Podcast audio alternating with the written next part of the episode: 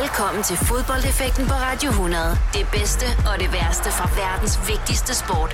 Her er din vært, Oliver Routledge. I feel glorious, glorious. Velkommen til Fodboldeffekten. Det er altså programmet, hvor I vi snakker om minder. Minder, som kan forankre en person til et vist sted med nogle visse personer, og som skaber den glæde og eufori, som kun fodbold det kan. Til at snakke om disse minder, så skal jeg altså til hvert program have besøg af folk, som elsker fodbold. Og det har jeg igen i denne uge. Velkommen til dig, Oscar Rothstein. Mange tak. Du er i gang med dit speciale i idéhistorie, så er du også uh, sportsskribent for blandt andet uh, Zetland. Og du har jo taget tre minder med til, til dagens program. Var det svært for dig at, at vælge, hvilke uh, tre fodboldminder du skulle, du skulle snakke om? Ja, selvfølgelig var det. Når man har brugt et helt liv stort set på at først at spille fodbold, og så se fodbold, og så skrive om fodbold, så, øhm, så fylder det naturligvis meget. Så mm. Ja, det var svært, men alligevel så, så, er der, så kan der ikke undgå at være nogle ting, der stikker ud, som man ligesom ikke kan overse. Når man læser nogle af dine, dine indlæg, som du har skrevet for blandt andet Zetland, så står der altså i siden, at du prøver at fortælle om, hvorfor fodbold er mere end en sport også. Hvorfor mener du, at fodbold er, er mere end en sport? Ja, det er, det er et stort spørgsmål, og det, er, det kunne man skrive en, en hel phd afhandling om, så det så kan jeg ikke give et, et kort svar på, men det er rigtigt, at, at det, der ligesom har, har været, i hvert fald siden jeg selv stoppede med at spille og begyndte at skrive om fodbold i, i gymnasiet, så har det været det, jeg har brugt øh, overvejende del af tiden på, er ligesom at undersøge fodboldens kobling til politik, eller til filosofi, eller til øh, kultur og religion, så videre, så videre. Altså ja. ligesom, hvordan fodbolden står i relation til dens omgivelse, til dens kontekst. Øh, og det fylder også meget på mit, øh, altså mit universitetsstudie, hvor jeg beskæftiger mig meget med sportens idéhistorie. Øh, så, øh, så jeg vil ikke sige, at det for mig er, altså sådan, at jeg går rundt og, og i hverdagen tænker på fodbold som, som mere end fodbold. Jeg kan bare konstatere, at hvis du kigger historisk på det, men også i nutiden, altså så, så giver det ikke mening at snakke om fodbold som sådan en isoleret, øh, et isoleret fænomen, afgrænset fra resten af samfundet. Øh, for mig at se, kan man kun forstå sporten, og hvorfor den er så fascinerende, og hvorfor den også nogle gange er så forfærdelig ved at, at, at kigge på alle de, øh, de steder, hvor den, øh, hvor den støder sammen med, med resten af samfundet. Og inden vi altså dykker ned i de tre minder, som du har valgt, vi skal kigge på, så skal vi altså også lige snakke lidt om, om bagsiden af moderne fodbold. Det gør vi på baggrund af en artikel, som du selv har skrevet, Oscar. Det var, øh, den er fra sidste år. Hvad den handler om, hvorfor vi skal snakke om den, det kan man altså blive klogere på lige om lidt. Men det er så bare endnu en gang velkommen til denne uges udgave af Fodboldeffekten. Oscar Rothstein, du er min gæst i denne uges udgave af Fodboldeffekten, og inden vi dykker ned i øh, de tre minder, som du altså har valgt, vi skal snakke om, så er det noget, vi snakker om lige nu, det er bagsiden ved tidens topfodbold. Nemlig hvem og måske også hvad, der i virkeligheden står bag klubben. Det er altså på baggrund af en artikel, som du skrev for Zetland sidste år. Artiklen hedder, der er grimme penge bag verdens mest fantastiske fodbold, der sætter fodboldfans i en penibel situation. Oscar, hvad er det øh, for en penibel situation, som, øh, som vi står i? Øh, ja, altså det er... Øh det er faktisk en, en selvstændig pointe, at jeg tøver lidt her, fordi jeg har svært ved at, øh, at, at sige mange sammenhængende sætninger om det her, fordi at det er øh, svært stof, og det er vigtigt stof. Mm. Øhm, det penible ligger selvfølgelig i det faktum, at den sport, vi alle sammen elsker, i øh, ikke bare i de sidste 10 år, faktisk gennem hele historien, men måske særligt de sidste 10, 15, 20 år, har været genstand for, øh, for politiske interventioner, som øh, man som i hvert fald en, en, en tilhænger af demokratiet øh, og menneskerettighederne har svært ved at spejle sig i. Og her snakker jeg øh, selvfølgelig om korruptionsskandaler osv. i FIFA, men, men primært øh, det fænomen, som man kunne kalde sportswashing, det bliver det kaldt i, på engelsk i hvert fald, altså at, øh, at stater øh, overtager hele klubber og bruger det til at markedsføre sig selv. Øh, og der kunne man selvfølgelig nævne Manchester City, man kunne nævne Paris Saint-Germain, man kunne nævne flere endnu. Øh, fordi det her er ikke noget, der kan isoleres til en enkelt klub. I den artikel, der skriver jeg en del om Manchester City, og det er også det, jeg tror, når man snakker ligesom om, om fodboldens beskidte penge, så er det ofte Manchester City, man, man, man, man tænker på, mm. eller Paris Saint-Germain. Men, men, øh, men det her er et... Øh, et systemisk problem i øh, den moderne topfodbold. Det er, øh, det er ikke enkelte klubber. Det er et, øh, det er et helt verdensforbund, altså FIFA, som, øh, ja, som nærmest selv tilskynder til den her slags, og som i hvert fald ikke gør, øh, hvad så nogen som mig synes, de skal for at, for at bekæmpe problemet. Øh, så, øh, så den penible situation er, at når vi sætter os i sofaen lørdag eftermiddag, eller hvornår det ellers er, efterhånden så er det jo mandag til søndag, øh, hele døgnet for at se fodbold, så er vi samtidig tilskuere til, øh, til, i hvert fald når vi snakker Champions League fodbold eller Premier League, så er vi samtidig tilskuere til, øh, til en eller anden form for, øh, for propaganda, for, øh, for autoritære regimer. Og det, øh, det er en penibel situation. Og hvad man skal stille op, det øh, er så... Øh, det, det er så der, hvor jeg nok øh, nemt fattes ord, fordi at øh, man kunne sige, og det kender vi jo også fra VM i Katar-diskussionen, altså at man bare skal boykotte det, det mm. synes jeg ikke, man skal. Det er problematisk. Øh, man kan sagtens nyde en fodboldkamp og samtidig være bevidst om nogle af alle de her øh, strukturer, der ligger bag. Men øh, vi skal i hvert fald snakke om det. Og den der artikel var også et oplæg til en diskussion mere, end det var et, et svar på, hvordan vi løser os ud af den her øh, penible situation. Hvordan synes du så, den blev, blev taget imod, og hvordan var diskussionen omkring den her øh, artikel, da den kom ud? Kan du huske det? Ja, jeg tror, altså, jeg tror, der var mange, der... Mange og mange. Der var, der var flere, der, øh, der gav udtryk for, at det var at det var godt, at der var nogen, der sagde det højt, eller skrev det, skrev, skrev det en gang for alle det er jo ikke mig, der alene har, har identificeret en problematik overhovedet. Altså, det er jo veldokumenteret, at det hænger sådan sammen, og der er jo andre, der har skrevet øh, om det, og sikkert også bedre end mig. Men, øhm, men jeg, jeg, jeg mener at kunne mærke, at der er en, i sådan den brede offentlighed i hvert fald en trang til at, øhm, at se det her i øjnene, og, øh, og på en eller anden måde øhm, konfrontere os selv med det. Ja. Øh, det, det den, kan jeg, den kan jeg mærke, jeg kan også mærke den hos mig selv, men, øh, men derfra, og så det næste skridt, altså det der, øh, det der øh, problemet ligger, og der tror jeg, at, at, at man simpelthen også må se i øjnene, at man som menig fodboldfan ikke kan gøre meget andet, end at stille sig kritisk øh, over for det, man ser, og prøve at gennemskue nogle af de, øh, de strukturer.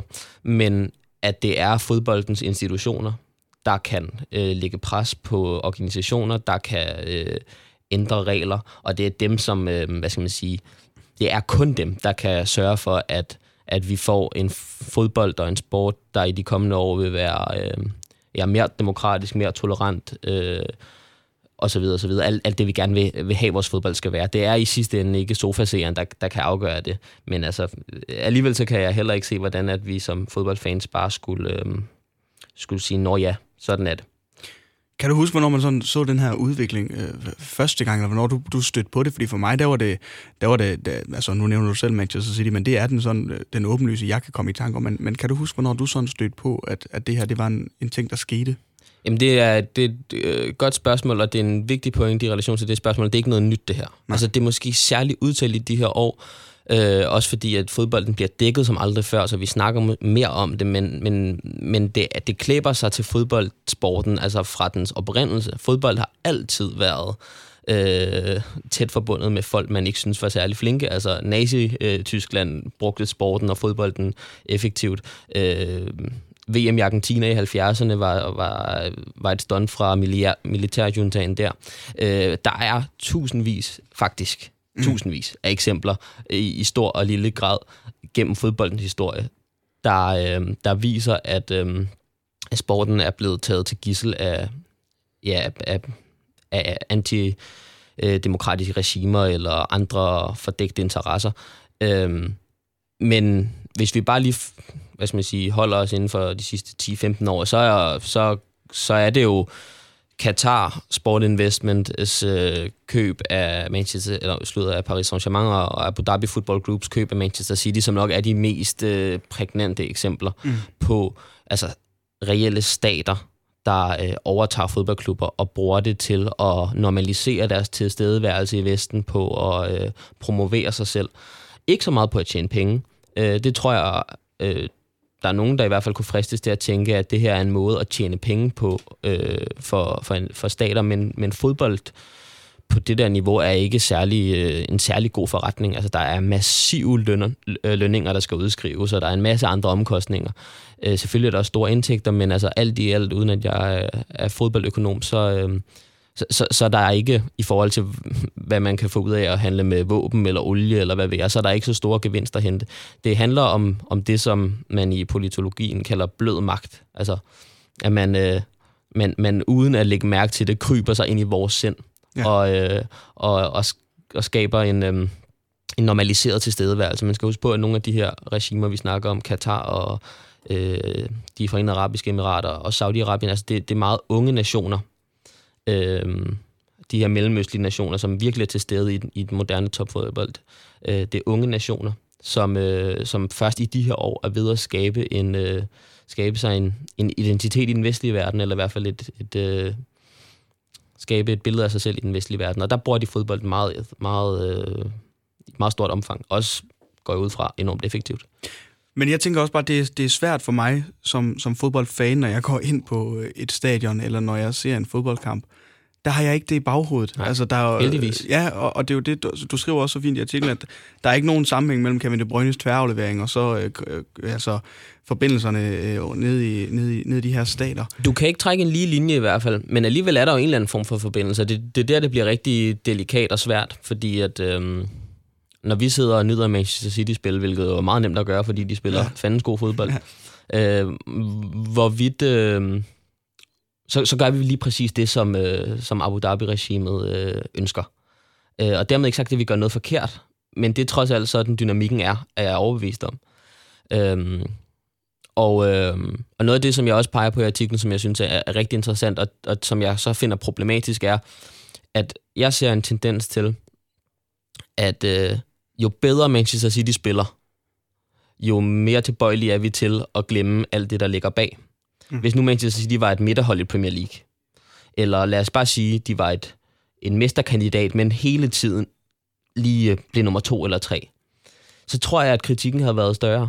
Øhm, altså, jeg, jeg, jeg, jeg fornemmer en eller anden tendens til, at, øh, at man kan lade sig forblænde, fordi fodbolden er så fænomenal. Mm. Øhm, at, øh, at, og, og det, det mudrer billeder, det, det, det, det synes jeg virkelig, man skal passe på. Ikke? Altså, det virkelig, når Manchester City spiller, jo bedre Manchester City spiller, jo mere kritisk skal man være på en eller anden måde. Ja. For at modarbejde sin egen tendens til at, øh, øh, at læne sig lidt for meget tilbage i sofaen.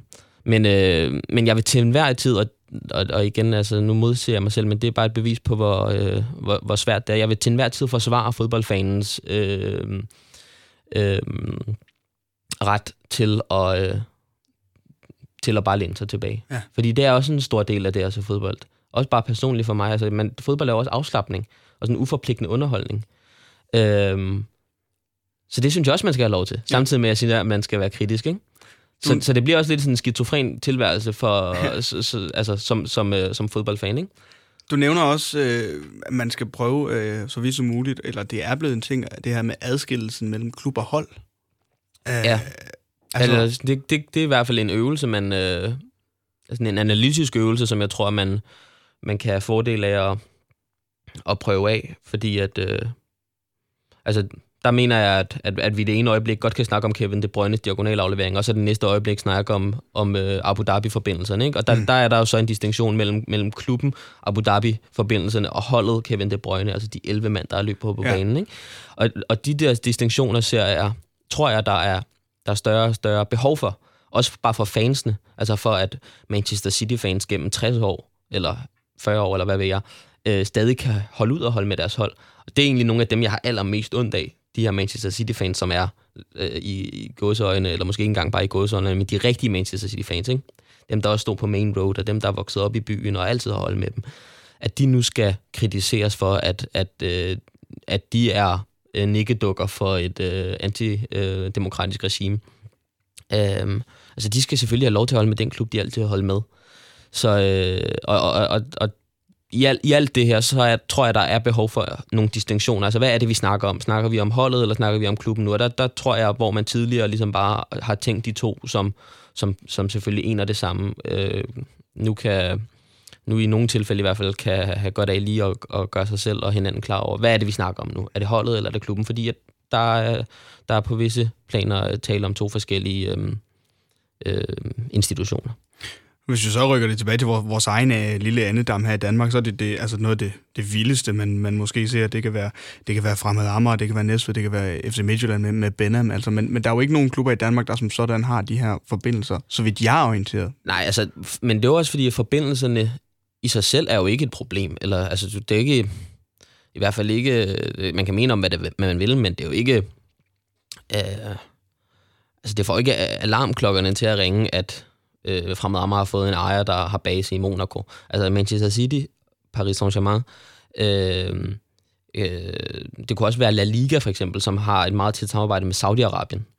Altså det er, øh, igen, så det er jo en hel liga, det er jo ikke bare klubber, så det, det er ikke fordi, at, at vi bare skal skyde på City og PSG, men lad os nu bare tage de to. Så det er jo fordi, at, at Katar og Abu Dhabi, øh, altså deres, øh, deres menneskerettighedsbrud er så veldokumenteret, og øh, alt hvad de står for, er ikke noget, vi herhjemme eller i den vestlige verden kan identificere os med. Det er jo der, problemet ligger.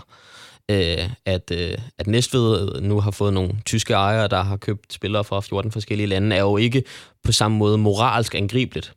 Men det er rigtigt nok, at det øh, kan være med, have den samme funktion, fordi det, som er øh, resultatet, øh, sådan skåret over, øh, skåret over en kamp, bred kamp, er, at at, at der rigtig mange fans føler sig fremmedgjorte. Altså kan ikke identificere sig med de klubber, de længere følte, de var en del af.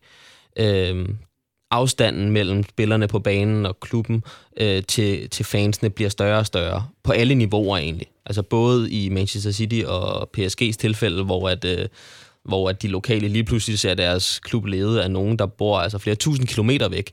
Øh, og øh, også i Næstveds tilfælde, eller fra Amars tilfælde. Ikke at det er lige så udtalt, men faren er der jo. Altså, mm. at, at de lokale ude fra, fra Sundby, de øh, tager på stadion, og så ser de otte spillere fra otte forskellige lande på, på holdet, og så tre danskere eller et eller andet. Ikke? Øh, og, og det er en helt anden kategori, men, men nogle af de samme, øh, der, der er nogle af de samme ting på spil. Og når man så hører alt det her, så kan man ikke lade være med at tænke, altså, hvor, hvor fanden er FIFA hen i det her? Men de er jo lige så korrupte. Altså, der, de er jo ikke meget bedre selv. Nej, det er lige præcis det er noget af det første, jeg sagde, og som jeg også skriver i, i, i, øhm, i artiklen, at det er, det er lige præcis der, hvor at man taber modet. Ja. Og, øh, og, og har svært ved at se, hvordan at fodbolden skal, skal se anderledes ud. Fordi verdensforbundet, dem som burde modarbejde det her, er, øh, er snarere et symptom på, på sygdommen. Mm. Øh, eller, eller måske endda mere end det, er selve sygdommen.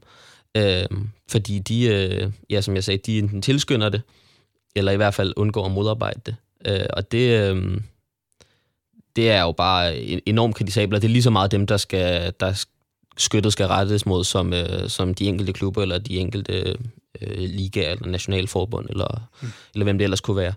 Øh, det, er en, øh, det er et systemisk problem. Det er en, øh, et problem og en diskussion, der kan, der kan vare ved i, i rigtig, rigtig, øh, rigtig lang tid, men øh, vi har ikke øh, lige mere tid lige nu til det her, Oscar. For om et øjeblik, der skal vi altså snakke om, om det, som det her program i, i bund og grund egentlig handler om, fodboldminder. Vi skal til øh, det, dit første minde, som du har taget med om et øjeblik. Vi skal tilbage til 2020, 2007, undskyld, og vi skal en tur til Sverige. Hvad for et minde det er, det finder du ud af lige om et øjeblik. Oskar Rothstein, du er i gang med dit speciale i HD-historie, så er du også sportsskribent for blandt andet Zetland, og så er du også min gæst i denne uges udgave af Fodboldeffekten. Og det første minde, som vi skal tale om, det er tilbage fra 2007. Og det er fra den turnering, der hedder Gotia Cup. Det er den største, måske også mest internationale ungdomsturnering, der er, Oscar. Hvad er det her for øh, et minde for dig? Jamen, øh, jeg ved ikke rigtig, hvad, man skal sige, når jeg tænker tilbage på det, så skete der egentlig ikke noget særligt bemærkelsesværdigt for mig, men det, det er sjovt at tænke tilbage på, i hvert fald her øh, 12 år efter. Øhm, jeg, øhm, jeg voksede op på Frederiksberg og spillede i Frederiksberg Boldklub FB. Og øhm, i 2007 har jeg været, jeg har været 12 år. Øhm, og der havde FCK, inden de lancerede School of Excellence og øh, hvad det ellers hedder i dag, at der er sådan, øh, sådan forkromet talentsatsning, der havde de bare det, som hed FCK's fodboldskole, tror jeg. Som var sådan en, øh, et tiltag, hvor at de bedste spillere i KB, øh, i, hvad hedder det, dengang U12, U13, øh, de fik selskab i øh, en ugenlig træning og så øh, forskellige udlandske stævner af de bedste spillere fra de små omkringliggende klubber. Så det kunne være FA 2000, det kunne være FB, det kunne, være, det kunne også være Vandløse, det kunne være nogle af de her klubber, som, øh, ja, som, som altid havde en eller to gode spillere, men, men aldrig et helt hold til at, ligesom at, at kunne spille med i, i den øh, bedste regionale række, eller, eller hvad det nu var. Og jeg, øh, jeg spillede så i FB, jeg var målmand, og, og var en ret øh, talentfuld målmand i, i, i den alder i hvert fald. Og var så udtaget til FCK's fodboldskole, hvor jeg trænede med sammen med, øh, med de bedste fra, fra KB, og øh, var så med til den her Gotia Cup i Göteborg i 2007, hvor jeg var, øh, jeg var egentlig udtaget som anden målmand, og spillede også kun én gruppekamp, tror jeg. Øh, og øh, selve stævnet var ikke, var ikke nogen stor oplevelse for mig, udover at øh, der var mange mennesker til kampen. Det er virkelig et, et, et stort øh, stævne, også i Jødeborg. Altså det er hele byen, og det, man spiller det, overalt i Jødeborg, og øh, øh, Nye Ullevi, øh, eller Gamle Ullevi, øh, hvor Danmark vandt EM92, er finalestadion. Og, og så så det, det, er, det er en stor turnering. Øh, men grund til, at jeg har taget det med, er nogle af dem, jeg spillede på hold med. Og... Øh, og hvad jeg, kan, hvad jeg kan sige om dem, og hvad de egentlig lærte mig om, øh, eller hvad jeg lærte af det, af, om, om sådan talentudvikling og, mm. øh, og børnefodbold. Øh, for, jeg, for på det hold i 2007 til Gotia Cup, som FCK øh, sendte afsted, FCK-KB, der var, øh, der var Jakob Busk, som nu står i Union Berlin, og øh, kort vej var inde omkring FCK's første hold, Kenneth Sohora, øh, Andreas Cornelius, Øhm, og, øh, og så måske mest interessant Alexander Jacobsen. Ja. Som, øh, jeg ved ikke, om du kan huske ham, eller om, om lytterne kan, men han var jo en kæmpe stjerne dengang. Og blev professionel fodboldspiller. Han er lige skiftet til Kalmar i den bedste svenske række, men har ligesom aldrig fået en lige så stor karriere, som han dengang var udset til. Det var ham, som lignede, og det gjorde han virkelig, han lignede Ronaldinho. Ja. Og det var dengang Ronaldinho var på sit allerhøjeste. Øhm, så det var en sammenligning, mange hæftede sig ved. Så var han med i Danske Bankreklamer, mm-hmm. når han stod og jonglerede, og han havde en helt, helt vanvittig teknik. Øhm, og var i det hele taget bare en, som i sådan ungdoms- og børnefodboldskredse dengang alle snakkede om. Øhm, og jeg, til nogle af vores kampe der i Jødeborg, der var altså, folk stimlet sammen. Han var en, han var en attraktion, øh, et tilløbsstykke. Lidt det samme med Kenneth øh, Sohora, som jeg spillede mod øh, allerede fra, vi var endnu yngre, da, dengang han stadig var i skjold, hvor han, han også dengang var, var to hoveder højere end alle andre han var ligesom også, øh, også en folk øh, virkelig snakkede om og hæftede sig ved. Og øh, det, der, det, der er sjovt, er at, ligesom at se tilbage på, på nogle af de her spillere, som har, har er gået hele vejen, og, og, og hvordan jeg var på samme niveau som dem, som, som 12-13-årig. Men, øh, men, men, men de, de ligesom formåede at gøre det, jeg ikke gjorde, og blive professionel. Og også nogle af dem, som ikke var særlig dygtige. Altså Andreas Cornelius, som er øhm, som er blevet landsholdsspiller og blevet solgt til udlandet flere gange, og jo, altså, selvom han måske ikke har haft den største succes i udlandet, utvivlsomt har haft en fremragende karriere. Øh, altså, han, han sad på bænken i de, i de år, og var, var ikke nogen stor spiller overhovedet. Øh, det samme med Jakob Busk. Jeg var så godt nok anden målmand. Det siger, det siger jo så også noget om mig, men han var altså heller ikke øh, noget stort talent. Nej. Men, øh, men den, den mest interessante, hvis jeg lige skal vende tilbage til ham, Alexander Jakobsen, fordi han er godt nok, godt nok lever af sin fodbold i dag. Men han er alligevel en ekstremt interessant case på, hvordan der er nogen, og det er sikkert mere udtalt i dag, end det bare var for 12 år siden, hvordan der er nogen, ikke bare unge, men drenge, bliver gjort til stjerner i en meget, meget ung alder, og simpelthen ikke kan, kan bære det eller trives under det. Han var, øh, han var, og jeg underdriver ikke, han var en kæmpe stjerne. Øh, han var et idol for mange jævnaldrende, og øh, jeg kunne ikke se det dengang, men når jeg tænker tilbage, så må det have været virkelig svært at være i. Øhm, og det var ærgerligt. Eller det er ærgerligt, for jeg tror, at det, øh, det danske landshold er gået klip af en stor spiller, fordi så god var han, hvis han havde formået at, øh, hvad skal man sige, lægge på det, en eller anden form for, for naturtalent, han havde. Jeg husker en kamp, vi spillede, måske var det egentlig som optag til Gotia Cup, det var i hvert fald i Danmark mod, øh, mod Hamburg, mod HSV, hvor han, han modtager en bold på, på midten af banen, der bliver spillet op med en mand i ryggen, hvordan han bare lader den løbe gennem benene, helt, øh, helt overlænt, så den også løber igennem benene på modspilleren, og løber om på den anden side og tager den fra ham. Og der har vi altså bare været sådan 12-13 år. Det var en, det var en detalje, der, der viste et, et overskud øhm, og et overblik, som var, var helt uhørt i den alder. Øhm, så, så for, i min øh, korte karriere, der sluttede som 16-17-årig, øh, da jeg mistede, mistede lysten til at spille, og godt kunne se, at det ikke rigtig førte nogen vegne, der var Gotia Cup et, et højdepunkt, både fordi det, hvad skal man sige, man, man, den skala, det var, at man følte sig lidt som professionel fodboldspiller, men også fordi nogle af de spillere, jeg spillede med, og, øh, og se, hvad der er blevet af dem. Mm. Øh, det, det, det, det er noget af det, som jeg øh, kan synes er sjovest ved at se fodbold i dag. Ligesom kunne genkende nogle spillere, øh, fra ungdomsårene, fordi jeg er fra, jeg er fra 94, og 94 årgangen har bare budt på rigtig, rigtig mange gode spillere. Også Yusuf Poulsen har jeg spillet øh, mod mange gange som, altså som, som helt lille, og Pierre Emil Højbjerg. Øh, og flere endnu, øh, 94-95 årgangen har, har, har gjort det virkelig godt.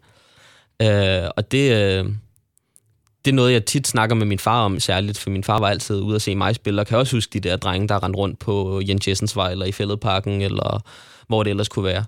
Og det, øh, det, det er egentlig en rigtig stor del af min fodboldopvækst. Det har været sammen med nogle af de der drenge, og så se, se dem i fjernsynet i dag, og tænke tilbage på, at det havde man ikke regnet med, eller ham havde jeg troet var blevet endnu bedre, eller sådan noget. Det, det, det fylder egentlig ret meget af fodboldsamtalen derhjemme, min far og mig imellem.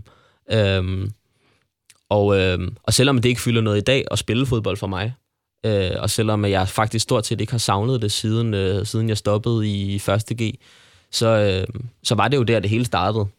Øh, altså, jeg fik øh, målmandshandsker og benskinner, tror jeg, det var i, en julegave som femårig, og lavede derfra, og så, øh, hvad, ja, øh, 10-12 år frem, ikke andet end at spille fodbold.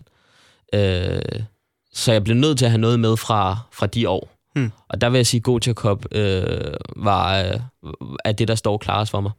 Øh, det, og det lærte, eller sådan, jeg synes, man kan hive nogle lærdomme ud af det, fra, om hvordan børnefodbold fungerer. Både at, at, at der er mange spillere, der topper meget sent, og at man øh, i 12, 13, 14 års alderen kan, kan gætte nok så meget om, hvem der bliver til noget, men, men at øh, det bliver ved et gæt. Og at, øh, og at faren ved at, at gøre børn til stjerner meget, meget hurtigt. Danny, Danny Amankwas var også med på det hold, ja. øh, som spiller i Sønderjyske i dag. Øhm, men det her med at, at gøre, gøre børn til stjerner, altså en af de sådan nyeste eksempler, som jeg i hvert fald lige kan komme på, er, er nordmand øh, Arsene Ødegaard, ja. altså som jo blev solgt som 16-årig til, til Real Madrid for ja. svimlende mange penge, og ja. derefter har man ikke, altså Nej. Han er jo ikke rigtig blevet til den spiller, som uh, man, havde, man havde troet, han ville blive. Han er stadigvæk ung, ikke? Men... Jo, lige præcis. Han har jo været 20 i dag, og det er jo helt vildt at tænke på, når, hvor lang tid han har været, været... Nu har han skiftet til Real Sociedad, hvor han, han, og han virker til at, at stadig have chancen for at slå igennem på, på allerøverste niveau. Ja. Men det er rigtigt, der er... Øh, det, er jo så, det var så lige lidt senere, men, men helt sikkert, altså, det er jo nogle af de samme øh, farer, der, der er, er ved den slags. Og... Øh, og jeg skal slet ikke kunne sige, altså jeg skal slet ikke kunne sige, hvordan Alexander Jakobsen har haft det. Det kan også være, at han har trives med det, og der kan være alle mulige andre grunde til, at, øh, at han ikke blev mm. lige så god, som han måske kunne være blevet. Det skal jeg slet ikke gøre mig til dommer for. Men det var i hvert fald slående og fra, fra sidelinjen at se, hvordan han blev, øh, blev behandlet øh, af, af trænere og spillere og forældre og, og andre i, i miljøet.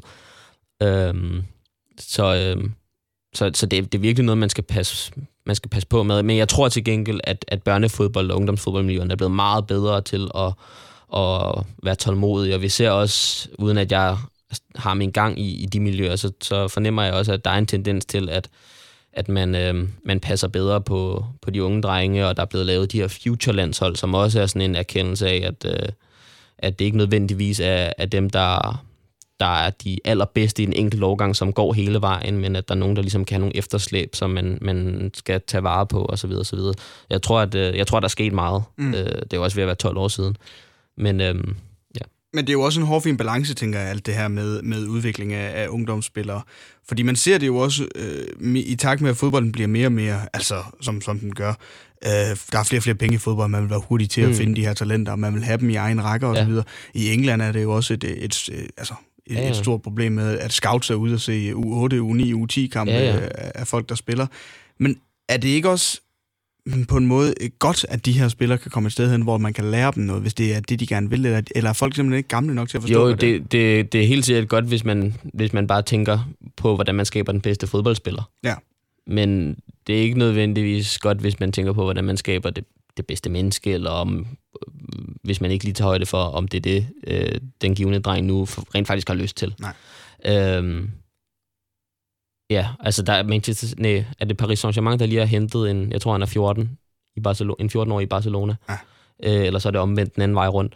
Og øh, jeg kan ikke lige huske transfersummen, men den er jo helt uhørt høj. Øh, og det, øh, det, det, det synes jeg uden at jeg egentlig øh, har forstand på den her slags, så, så, så føles det bare forkert på en eller anden måde. Ikke? Øhm, ja. Altså, jeg, jeg, var, jeg var meget... Øh, jeg var meget forsigtig målmand og, og spiller. Altså, jeg gjorde ikke det store væsen af mig. Øh, og, og det var heller ikke, fordi jeg var gode venner med nogle af de her drenge. Jeg spillede bare fodbold med dem. Øh, og, og kunne ligesom se det hele lidt på afstand. Og der var jeg, øh, måske ikke dengang, men i hvert fald nu, øh, der, der, der kunne jeg ligesom bare konstatere, at, øh, at for Alexander Jacobsen og Kenneth Sohora, og, og, og egentlig også et par andre i, i nogle af de andre klubber, Patrick Jolsen i Brøndby, nogle af de der, der var rigtig, rigtig gode. Ja. Ligesom bare var... De havde sat med mange forventninger på skuldrene altså i en meget ung alder. Både fra, ja, både fra dem selv, men også fra forældre og trænere. Og børnefodbold kan sgu være... Det kunne fandme være ondt nogle gange, øh, på en eller anden måde. Øhm, og jeg tror, der på, og på den ene måde, så tror jeg, der er kommet mere opmærksomhed på det, og jeg tror, at, at trænere i dag er, har en anden pædagogisk sans og så videre. Men på den anden side, så forventningerne jo vel også kun vokset netop, fordi, som du siger, at, at uh, scouting og sådan noget går længere og længere ned i rækkerne, og øh, klubberne henter spillere på tværs af Københavnsområdet, øh, eller hvor det nu må være, i, i, en, i en endnu tidligere alder, end de gjorde før i tiden nok. Så, så det kan sgu godt være, at det kan godt være, at det ikke er blevet bedre, selvom at, at jeg tror, at folk er blevet klogere. Hvornår gjorde du der øhm, det her med de her overvejelser om at så op? Du siger, du, du, du går i, i første G, så du er vel en, en 16-17 Ja, jeg spillede U19-fodbold. Jeg spillede U19-division. Okay. Det som svarer til første division. Men hvad var grunden øh, til det, Oscar? Altså, der må øh, miste du interessen? Ja, ja, det gjorde jeg faktisk. Altså, for det første, så var jeg, øh, jeg var målmand, og jeg var øh, jeg, var rigtig, jeg havde rigtig gode reflekser, jeg var god en mod en, jeg havde god teknik, jeg var god med fødderne, men jeg havde, øh, altså, jeg havde ikke to gram muskler, og øh, har stort set aldrig været ude og gribe et indlæg, og, og, og det, det, det kan man virkelig se, i den, øh, når du kommer op i U19-fodbold. Altså, der skal du kunne det. Ja. Og, øh, og hvis jeg skulle lære det, så skulle jeg i styrkelokalet, øh, og så skulle jeg træne ekstra. Og det havde jeg simpelthen ikke motivationen til. Nej. Og hvorfor jeg ikke havde motivationen til det? Mm, jeg tror, jeg havde rigtig mange, eller jeg begyndte i hvert fald at få andre interesser, som jeg godt ville have tid til. Øh, jeg begyndte at læse bøger. Øh, og, øh, øh, og begyndte at skrive egentlig også allerede i sådan noget første 2G. Jeg synes, det var lige pludselig sjovere at beskæftige mig med fodbold på den måde, end at selv at spille det. Og så har jeg altid det kom nok først til udtryk der, men, men øh, når jeg kigger tilbage, så startede det nok egentlig tidligere. Jeg har altid haft det lidt svært med et fodboldomklædningsrum. Okay. Altså den måde, der blev snakket på, og øh, jeg har aldrig... Altså, jeg gik egentlig lidt mere op i, om jeg selv havde spillet godt, end om mit hold vandt. Mm-hmm. Øh, jeg var ikke den store vinder. Øh, og hvis vi tabte, men jeg havde haft en god redning, så kunne jeg egentlig sagtens leve med det. Så den der... Øh, den der vrede, der kunne være i et fodboldomklædningsrum efter et nederlag, hvor folk også var sure på hinanden. Altså det begynder i hvert fald der i sådan noget U17 og U19 division. Øhm, den, den kunne jeg slet ikke... Øh, så meget temperament havde jeg simpelthen ikke. Øh, og det synes jeg, det synes jeg ikke rigtig var fedt at være i. Nu er jeg jo øh, en, øh, en dreng fra, fra Nordjylland, hvor det største, man kunne komme til, det var, det var OB og spille ungdomsfodbold, og har også haft, øh, haft gode kammerater, der har gjort det. Men nu har jeg efterfølgende haft min, øh, min gang med hyggefodbold ude i Frederiksberg Boldklub, og, mm. og stadig, stadig en del af, af FB derude. Men, men det er jo også på Jens Jessens vej, som du siger, hvor der ligger, jamen FB ligger der, så ligger der FA, og så ja. ligger der KB og alt muligt. Altså, hvordan var det her øh, at, at spille fodbold med alle de her Det var vanvittigt fedt. Altså, Jens Jessens vej brugte jeg, min mor arbejdede også lige ved siden af på Johannesskolen, mm. øh, og, og jeg var så derude og træne, og min far var tit med, og det, var, det føltes lidt som om, at, at halvdelen af min barndom foregik derude. Og det var noget helt andet. Altså det, nogle af de følelser, jeg lige snakkede om før med, og, og ikke rigtig føle sig tilpas i et fodboldomklædningsrum, de kom først, da jeg spillede elite ungdomsfodbold i Hvidovre. Altså på Jens Jessen var FB, det var... Øh, altså, det, det, var, det var helt genialt, og det er bare den fuldstændig klassiske historie om en, en fodboldglad dreng, der, øh, der spillede med sine venner øh, og, ikke, og ikke kunne få nok. Der er egentlig ikke noget særligt særligt at fortælle om det andet, end at, end at det tror jeg, mange fodboldglade drenge og piger kan, ja. kan identificere sig med. Og det var nemlig fedt at være ude på, på nogle baner, hvor der var så mange, der spillede. Altså sådan en, jeg tror, hvad trænede man tirsdag og torsdag eller sådan noget, til en eller anden træning klokken 5-6 stykker, og der har jo været på de der baner, der var jo, eller der er jo 11-12 baner eller sådan noget ja. derude. Der har jo været, altså, der var jo sorte børn. Der har fuldstændig prøvet Ja, det er præcis. Ja. Øh, og det, det, var, det var nemlig fedt at være en del ja. af. Det var det helt sikkert. Det var altså øh, det første minde øh, om God Cup 2007, men også mere, hvordan det er at spille sammen med, med holdkammerater, som senere bliver profer, og hele snakken omkring øh, børnefodbold i, i det hele taget. Øh, et dejligt minde om et øjeblik, så skal vi øh, til noget helt andet.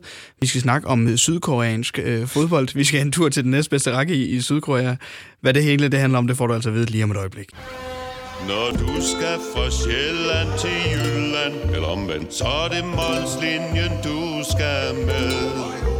Kom, kom, bado, kom, bado, Kom, bare du. Få et velfortjent bil og spar 200 kilometer. Kør ombord på Molslinjen fra kun 249 kroner. Kom, bare du. I Bauhaus får du nye tilbud hver uge. Så uanset om du skal renovere, reparere eller friske boligen op, har vi altid et godt tilbud. Og husk, vi matcher laveste pris hos konkurrerende byggemarkeder. Også discount byggemarkeder. Bauhaus. Altid meget mere at komme efter. Er du på udkig efter en ladeløsning til din elbil? Hos OK kan du lege en ladeboks fra kun 2.995 i oprettelse, inklusiv levering, montering og support. Og med OK's app kan du altid se prisen for din ladning og lade op, når strømmen er billigst. Bestil nu på OK.dk. Du vil bygge i Amerika? Ja, selvfølgelig vil jeg det. Reglerne gælder for alle. Også for en dansk pige, som er blevet glad for en tysk officer. Udbrændt til kunstner. Det er jo sådan, at direktør Conradsen, han ser på mig. Jeg har altid set frem til min sommer. Gense alle dem, jeg kender. Badehotellet den sidste sæson. Stream nu på TV2 Play. Det andet minde, som vi skal tale om i uh, denne her uges udgave af fodboldeffekten, det er et fodboldminde fra sidste sommer. Og så kunne man jo først til at tro, at vi skal en, en tur til Rusland for at snakke om VM. Men det skal vi ikke. Vi skal i stedet til Sydkorea. Ja. Vi skal tale om en kamp, som du har overvejet i Sydkorea, Oscar. Hvad er det her for et minde, og hvad er det for en kamp, vi skal tale om? Først og fremmest er den her kamp et, øh, den er ligesom repræsentant for øh, 50-60 andre kampe, jeg kunne vælge af mærkelige fodboldkampe i udlandet. Ja. Øh, og det, det skal jeg måske lige sige, inden vi kan lige snakke om, om præcis den her kamp. Altså, jeg tror aldrig, jeg har været... Jeg har aldrig været ude at rejse, uden lige at skulle finde ud af, hvad for noget fodbold, der var i nærområdet, og helst noget, som, som var lidt mærkeligt. Øh, så jeg har set rigtig meget fodbold i udlandet, hvor det har kunne lade sig gøre, øh, både med min, eller oftest med min far og min bror. Øh, det her var så ikke med min far og min bror. Det var med min kæreste, som jeg rejste øh, Sydkorea tyndt med sidste sommer. Vi var afsted i en måned, og, øh, og hun er til, heldigvis meget øh, villig til at tage med ind og se fodbold. Så vi var inde og se, vi var inde og se, vi skulle have været inde og se fire kampe, men den tredje blev aflyst på grund af en tyfon. Så vi, ja, øh, så vi endte med at se tre kampe dernede. Og øh, jeg, skrev en, øh, jeg skrev en lang reportage om sydkoreansk fodbold til det norske fodboldtidsskrift Josimar. Mm. Så jeg kunne ligesom også lidt øh, bilde hende og mig selv ind, at det var arbejde. Fordi den kamp, vi så var inde og se i, i Seoul, vi var inde og se to i Seoul. Uh, vi var inde og se uh, FC Seoul, som er den store øh, hovedstadsklub, spille mod Jeju øh, i den sydkoreanske pokalturnering på, øh, på World Cup Stadium i hovedstaden, der hvor at, øh, både åbningskamp og finale blev spillet ved VM i 2002. Øh, og det var sådan... Øh, det var også et, et interessant møde med sydkoreansk fodboldkultur, som er meget anderledes end, end den vestlige. Øh, og det var ikke... Øh, der var heller ikke så forfærdeligt mange mennesker, men det var, det var alligevel nogle rammer, man kunne, kunne, kunne genkende fra, ja. når man har set fodbold i resten af verden. Men så var vi et par dage efter inde og se en kamp i næstbedste række med det, den lille hovedstadsklub, der hedder Seoul Eland, der spillede mod Busan, som egentlig er Sydkoreas næststørste by, men, øh, men på sådan en AGF'sk manér øh, har et hold, der, der ofte spiller i den næstbedste række. øhm, og det var, øh, det var, det var en af de, de mærkeligste fodboldoplevelser, jeg nogensinde har haft. Ja. Altså for det første bliver den spillet på, øh, på det gamle olympiske stadion i Seoul, hvor der altså kan sidde 80.000, tror jeg. Øh, og ja, vi var, jeg tror vi var 100 mennesker. øh, der var virkelig ikke flere. Og vi sad alle sammen på sådan en øh, mobiltribune, som øh, var rykket ind på løbebanen. Igen meget AGF'sk. Meget AGF'sk, ja, det er rigtigt. Det har de også gjort nogle gange. Øhm, så ligesom tribunerne Ja. ja. blev ikke taget i brug. Nej. Øhm, fordi at der ikke kommer flere til deres kampe, men af en eller anden grund, så spiller de stadig der. Og, øh, og det var bare en så mærkelig oplevelse at se øh, en kamp på det her kæmpe stadion med så få mennesker øh, siddende ret tæt på banen, for den der mobiltribune var rykket meget tæt. Øhm, sådan midt, det ligger meget centralt i Seoul. Øhm, der var gratis øl og mad. Øhm, eller, ja, der var gratis øl, og så var det uddelt de også noget mad, og øh, øhm, og det var helt, det var sådan øh, meget, meget løsluppen stemning. Man kunne selvfølgelig høre alt, hvad spillerne sagde på banen. Øhm, og, øhm, og spillet var, altså var, var som det nu engang er i den syd, næstbedste sydkoreanske række. Øhm, og øh, og min, min kæreste snakker stadig om, hvor, altså, hvor glad jeg bare var i løbet af de 90 minutter, og det kan jeg, sådan husker jeg det også selv op. Jeg, øh, øh, sådan husker jeg det også selv. Altså, jeg kan huske, da jeg trådte ind på stadion, der, synes bare, det var det, det var det fedeste. Og det, øh, det er en følelse, jeg heldigvis har haft mange gange. Altså at træde ind på et fodboldstadion i udlandet, hvor man ikke aner, hvad man skal forvente, øh, og, og, og helst med nogle hold, som man, man ikke rigtig kender, og så, så, så ligesom bare... Øh, øh, mm, på en eller anden måde opleve, at, at kampen rent faktisk bliver spillet. Fordi det er ofte, altså sådan, man, man tager ud til et eller andet, man ikke rigtig ved, hvad er. Man har selvfølgelig købt billet i forvejen, man, man håber, man kan købe en billet på stadion. Man tager lidt en chance, og at det så lykkes, det, det er bare noget af det fedeste, jeg overhovedet kan komme i tanke om. Og den kamp i Seoul var så, øh, var så særligt udtalt, fordi at, at det var under de her mærkelige rammer, som, som, øh, og, og, som, som blev endnu mærkeligere af, at der så midt i anden halvleg lige pludselig bliver, øh, bliver dømt et straffespark, der bliver tjekket igennem af VAR.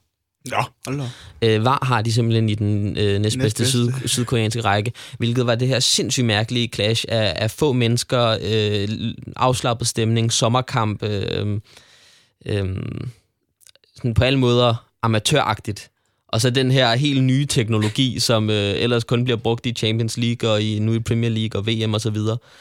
Øh, det var, det, var en, det var en underlig oplevelse. Og, og øh, sydkore, sydkoreansk fodbold er underligt. Øh, der er meget få mennesker til, til fodbold i Sydkorea.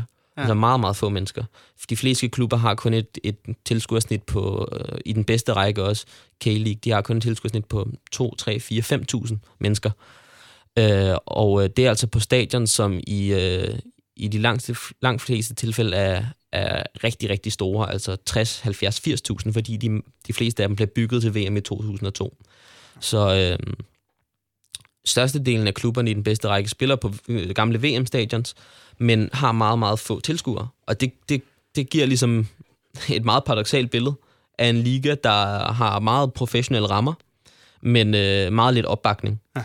Og øh, det bliver egentlig forstærket af, at spillet på banen i den bedste række faktisk er ret, ret øh, godt. Altså, øh, de sydkoreanske hold klarer sig rigtig godt i den asiatiske Champions League. Og de sydkoreanske spillere er langt bedre end de, øh, i hvert fald traditionelt, det måske ved at ændre sig lidt, men er traditionelt langt bedre end de kinesiske spillere i den kinesiske liga. Øhm, der er ikke lige så mange øh, udlandske stjerner, overhovedet ikke sammenlignet med, med i Kina, men, øh, men ligesom niveauet hos de nationale spillere er, er noget højere. Øh, så det er ikke fordi, at der bare er, bare lavt niveau. Altså John Book og øh, John Book Motor, som har vundet de sidste øh, mesterskaber de sidste år, de klarer sig kontinuerligt godt i den asiatiske Champions League, og også nogle af de andre er, er konkurrencedygtige der på kontinental niveau. Så det er ikke, det er ikke bare fordi, det, det er dårlig fodbold, men, øh, men, men der er så flere grunde til, at der ikke er nogen mennesker til koreansk fodbold. Jeg snakkede så med en, en koreansk journalist dernede, og snakkede også med en nordmand, der spiller i, i Ulsan. Og de pegede på, på forskellige andre øh, grunde til det. Og en af de, øh, en af de dominerende så jeg med egne øjne lige før den her kamp øh, i den næstbedste række, Seoul Eland mod, øh, mod Busan, hvor der på øh, stadion ved siden af, det ligger et, to stadion ved siden af, der ligger det øh, olympiske stadion, og så ligger der et baseballstadion ved siden af. Og baseballstadionet ude foran det, det var sorte mennesker. For baseball i, i, i Korea er kæmpestort. Okay. Så, øh, så, så baseball, og det har oplevet en, en, en meget eksplosiv stigning i øh, opbakningen de sidste fem år bare. Så, så der er rigtig mange fodboldfans, eller potentielle fodboldfans i hvert fald, som, øh, som er begyndt at gå til koreansk baseball i stedet for. Så har der også været en rigtig stor matchfixing, eller flere store matchfixing-skandaler i sydkoreansk fodbold, som ligesom har, har, har fået folk til at få nok af, ja. af, den, af den bedste række. Øhm, og så er der mange af klubberne, der er ejet af det, der på koreansk hedder chabols, som er, er sådan nogle øh, familieejede øh, forretningskonglomerater. Øh, Hyundai, øh, Samsung og andre, som ejer klubberne. Så, så der er ikke ligesom et tæt forhold til lokalsamfundet, eller ligesom svært at skabe en, en, en fankultur på de præmisser. Øh, så, så, det, så det gør sydkoreansk fodbold til en mærkelig størrelse. Øh, og, øh, og den der kamp i den næstbedste række, det, øh, ja, det, det var en virkelig mærkelig og sjov oplevelse. Øh, og øh, et eksempel på den måde, jeg allerbedst kan lide at gå til fodbold på. Ja. I udlandet, hvor man ikke rigtig ved, hvad man skal forvente. Øh, hvor man går lidt på opdagelse. Og øh, det synes jeg er en genial måde at opleve andre lande på. Du- Øh, og noget, jeg har gjort flere gange med, øh, med stor fornøjelse. Du siger jo altså selv, at det, den, er, den er kamp er måske repræsentant for en, en fascination af at se fodbold i, i, i udlandet. Ja. Hvorfor det? Altså, hvor, hvor, hvor stammer det fra? Øh, det stammer vel fra, at, at min... Jeg tror, min far og min bror har ligesom... Jeg har en storebror, og, og, og vi har altid, og det er vel dem, der har taget initiativ det først, til det første, har, har ligesom på ferier brugt anledning til at se fodbold. Okay. Øhm, og øhm, i det hele taget, så har jeg set rigtig meget fodbold herhjemme også, altså divisionsfodbold især. Ikke så meget Superliga-fodbold, men anden division og første division. Og vokset, vokset op med, øhm, med, at, med, at man tager på stadion og ser fodbold. Øhm, selvom jeg aldrig har været fan af noget hold, så, øh, så har jeg ligesom været, været fodboldfan, stadionfan på en eller anden Mm. måde. Øhm, og det har jeg, den mentalitet har jeg arvet, øh, at, at når, man, når man er et, et sted i udlandet, så undersøger man, hvor man kan se fodbold. Og, øh, og det, øh, det er vel både fordi, jeg elsker fodbold, og godt kan lide at se en fodboldkamp, men lige så meget fordi, at jeg har oplevet mange gange, at det er en sindssygt god måde at lære et land at kende på, øh, og opleve en kultur på. Øh, og, øh, og derfor også mere end en fodboldkamp. Altså, det er også en turistattraktion på en eller anden måde. Altså, en måde, en måde at være turist på, en måde at opleve et land på, ikke bare opleve en fodboldkamp på, fordi selvfølgelig er det begrænset, hvor interessant det er at se en kamp i den syd, næstbedste sydkoreanske række, hvor man ikke kender nogen af spillerne, og hvor niveauet ikke er særlig højt. Altså, så, så er det jo selvfølgelig mere end det. Og det er at se, hvordan folk øh, opfører sig på tribunerne. Det er at se, hvordan... Øh, øh, øh, altså den sydkoreanske eller en given anden, en anden given fodboldkultur er, fordi det er jo i en eller anden udstrækning også en afspejling af det givende lands kultur i det hele taget. Ja. Øhm, så så det, det tror jeg ligesom er, at, at det, øh, der, der, der gør, at jeg altid lige googler i et par timer og ser, hvor og hvor meget offentlig transport man skal med for, øh, for at komme ud og se noget fodbold. Det er en, øh, en god ting, øh, synes jeg. Men jeg har sådan lidt en, ja, måske en naiv forestilling om, at folk i, i Sydkorea, Kina osv., de ikke har, har samme styr på fodbolden, og af den grund på en forunderlig måde, synes jeg måske ikke helt er, lige så store fan som, som du og jeg. De er fans på en helt, helt anden måde. Ja. Altså fuldstændig anden måde. Jeg snakkede med, øh, øh, hvad hedder han? Hedder han Michael eller Mikkel? Det har jeg lige glemt. Han bliver bare kaldt Mix Diskerod, Mm. som er øh, halv nordmand, halv amerikaner, og har faktisk spillet amerikanske landskampe og spillet i, øh, i Rosenborg, især i Europa, men også i amerikansk fodbold, som nu spiller i Ulsan Hyundai. Ham lavede jeg et interview med til den her artikel til den norske fodboldtidsskrift Josimar. Og han fortalte om, øh, om hvordan at, at spillerne i Ulsan øh, efter hver kamp fik gaver af deres fans.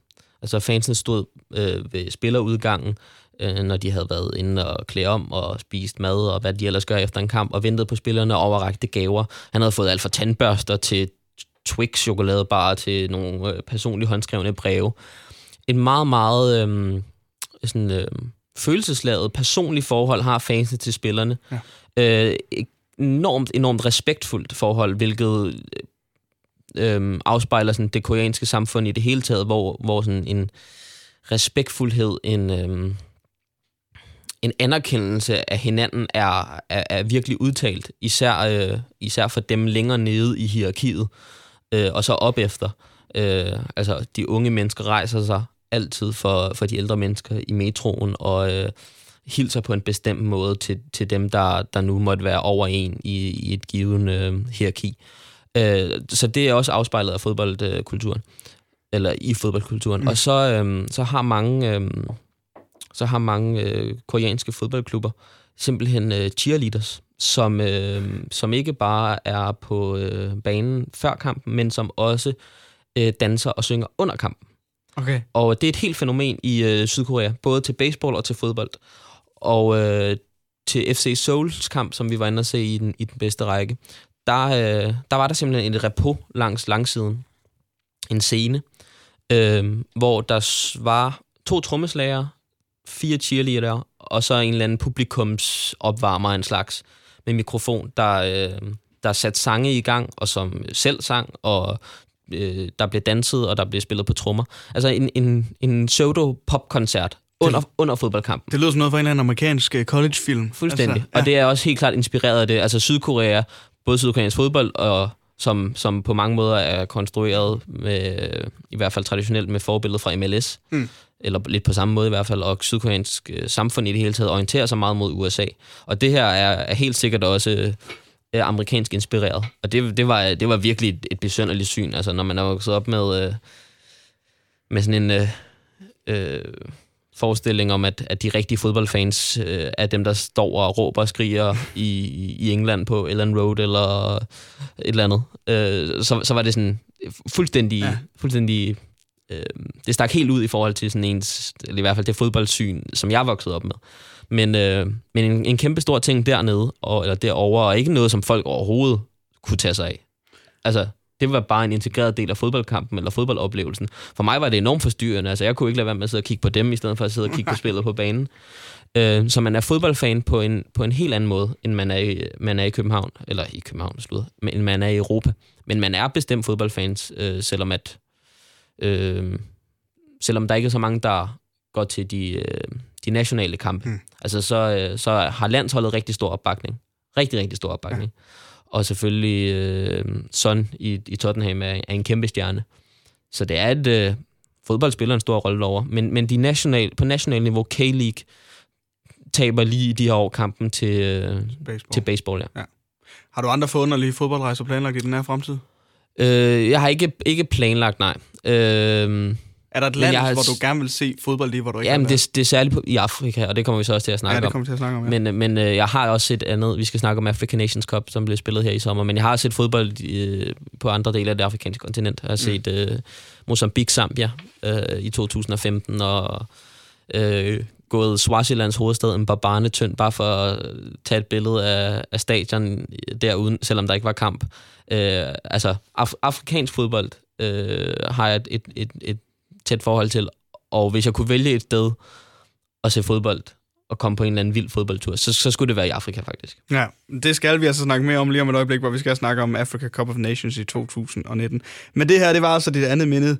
Seoul Eland imod Busan i K-League 2, som altså er Sydkoreas næstbedste række, og en fantastisk historie om, og hvorfor det er, at kultur og fodbold hænger, hænger godt sammen i, i forhold til, til landet. Hvem kan give dig følelsen af at være kongen af påsken? Det kan Bilka! Lige nu får du Kærgården original eller let til 8.95, Brøndum Snaps til 69, 2 liter Faxi Kondi eller Pepsi Max til 12, 3 poser Kims Chips til 30 kroner, og så kan du sammen med Bilka deltage i den store affaldsindsamling 8. til 14. april. Hvem kan? Bilka. Harald Nyborg. Altid lave priser. Sjehpak. Højtryksrenser. Kun 299. Møbelhund til 150 kilo. Kun 49 kroner. Tilmeld nyhedsbrevet og deltag i konkurrencer om fede præmier på haraldnyborg.dk. 120 år med altid lave priser. Haps, haps, haps. Få dem lige straks. Hele påsken før, imens billetter til max 99. Haps, haps, haps nu skal vi have... Orange billetter til max 99. Rejs med DSB Orange i påsken fra 23. marts til 1. april. Rejs billigt, rejs orange. DSB, rejs med. Hops, hops, hops. Der er kommet et nyt medlem af Salsa Cheese Klubben på MACD. Vi kalder den Beef Salsa Cheese, men vi har hørt andre kalde den Total Optor.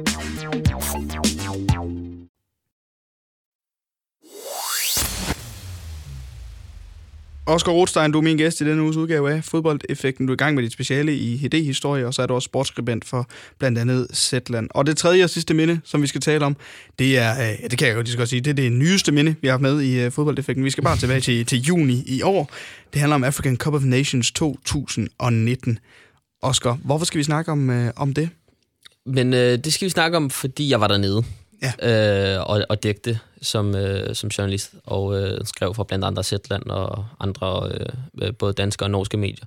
Men også fordi, at Africa Cup of Nations altid har været en... Øh, den har egentlig altid fyldt noget hjemme, øh, hjemme hos os. Altså min bror og jeg, dengang det blev vist på Eurosport, så altid Africa Cup of Nations. Det, blev, det gør det så ikke længere. Nu bliver det spillet om sommeren, men øh, indtil, øh, ja, indtil bare i 2017, der blev det spillet i januar måned. Mm. Øh, og det, januar måned er jo en måned, hvor man ser meget tv. Og kom, kom, kommer, hjem, kommer hjem fra skole. Og, øh, og der er mørkt. Og der er mørkt. Og, øh, altså, det, det, det er et dejligt tidspunkt at se fodbold på øh, hjemme i sofaen. Og øh, Eurosport, som sagt, viste Africa Cup of Nations.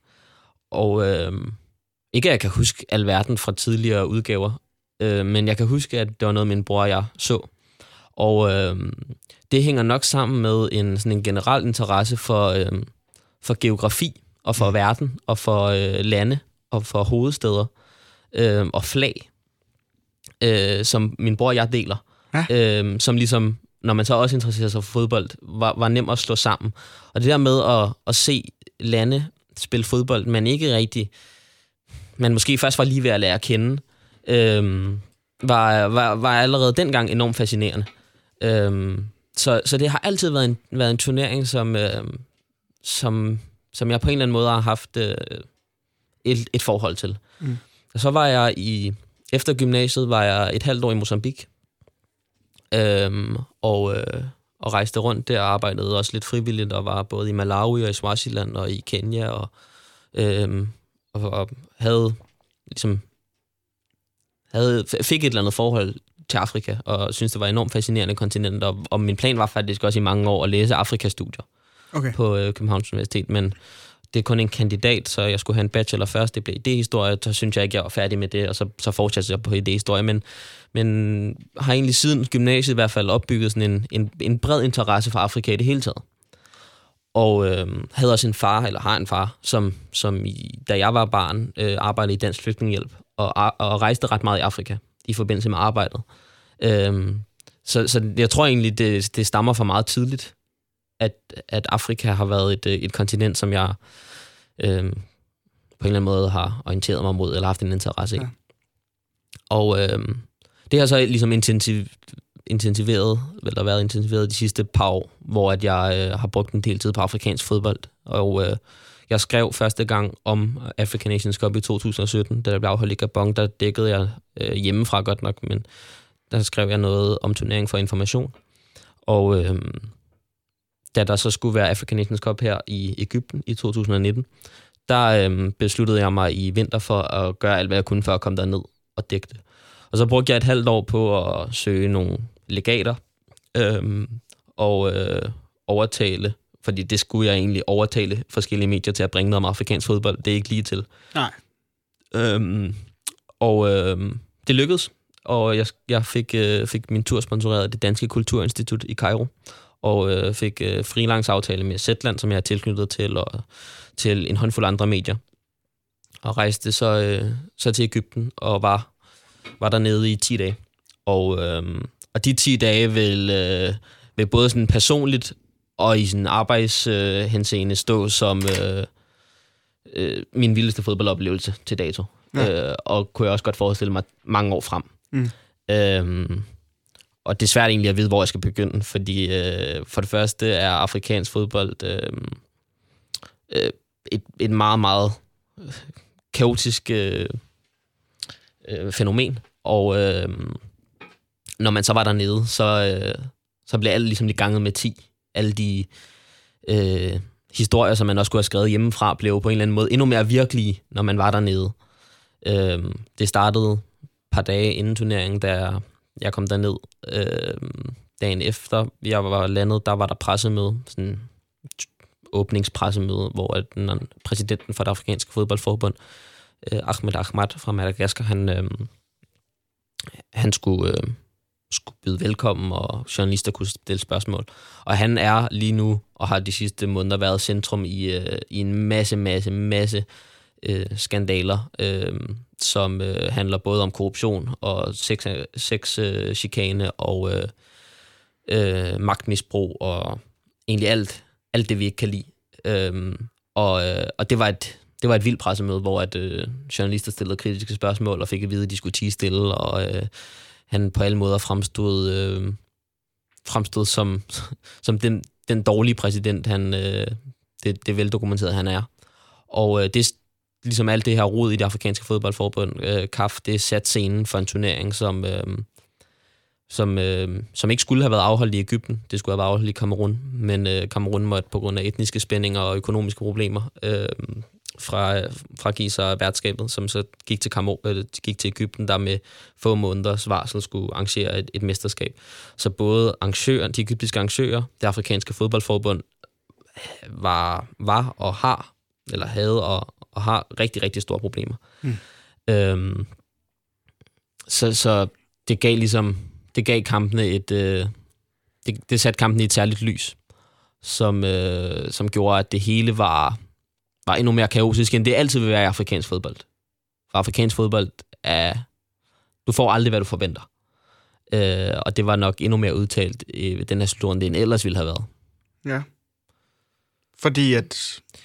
Fordi, altså helt lavpraktisk, de egyptiske arrangører har på 4-5 måneder skulle stable en 24-holds turnering på benene. Mm. Med øh, seks spillebyer, seks spillesteder.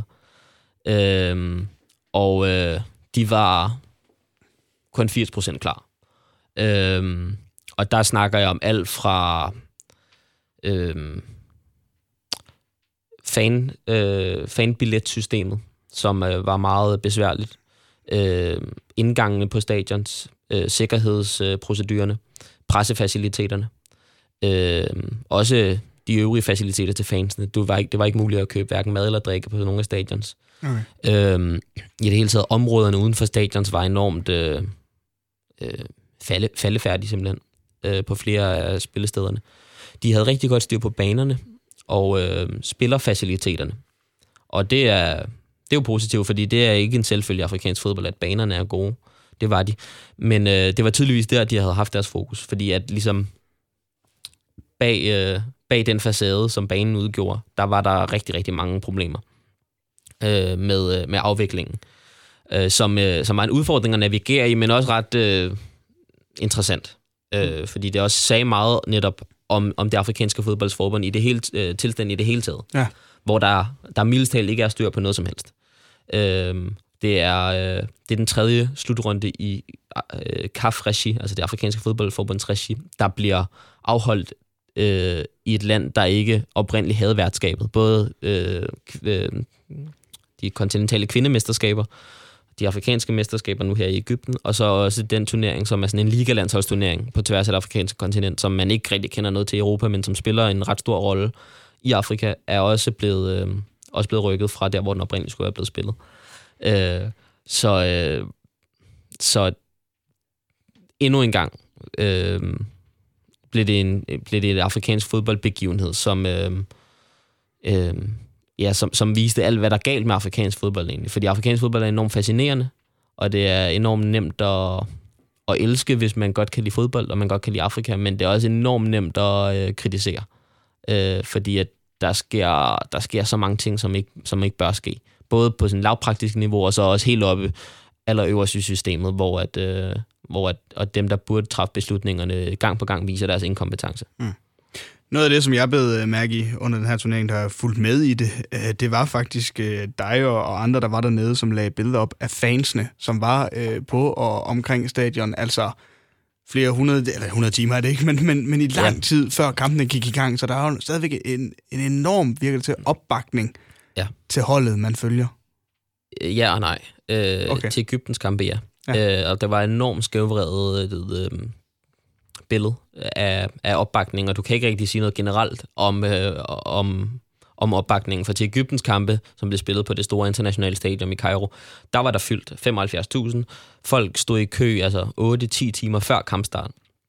Øhm, det gør man af, af to årsager. Generelt fordi den nordafrikanske fodboldkultur øh, tilsiger, at man kommer på stadion meget, meget tidligt. Det, altså helt generelt. Så man møder på stadion 5-6 timer, inde på stadion 5-6 timer før. Øh, ikke ligesom herhjemme, hvor det er tre kvarter en time før, mm. halvanden time før, måske hvis det er en stor kamp. Øh, så, så sådan er det bare. Og så fordi, at sikkerhedsforanstaltningerne var så massive. Øh, det egyptiske regime var enormt bange for øh, terrornedslag.